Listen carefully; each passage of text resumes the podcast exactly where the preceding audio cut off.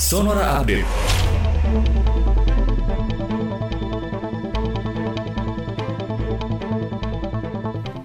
Selamat malam. Juru bicara Satuan Tugas Penanganan COVID-19 Wiku Adhisa Smito mengatakan keterpakaian tempat tidur isolasi di rumah sakit rujukan COVID-19 mengalami kenaikan sebesar 14,2 persen. Kenaikan tersebut terjadi selama rentang waktu 20 hingga 26 Mei 2021.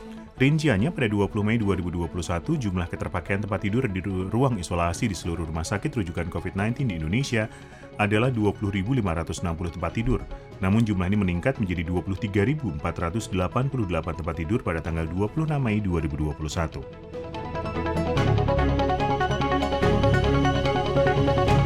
Pemerintah Provinsi DKI Jakarta memulai vaksinasi tahap ketiga dengan target masyarakat rentan.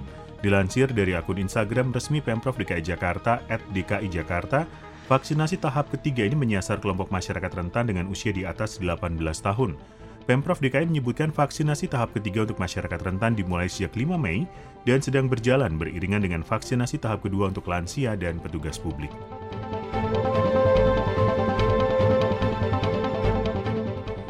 Kementerian Keuangan Kemenkeu menyebutkan terus mengejar utang anak Presiden kedua Republik Indonesia Soeharto Bambang Trihatmojo.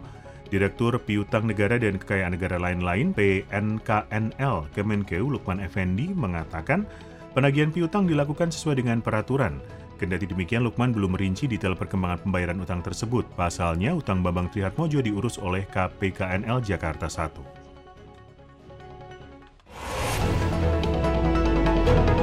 Benvenuti a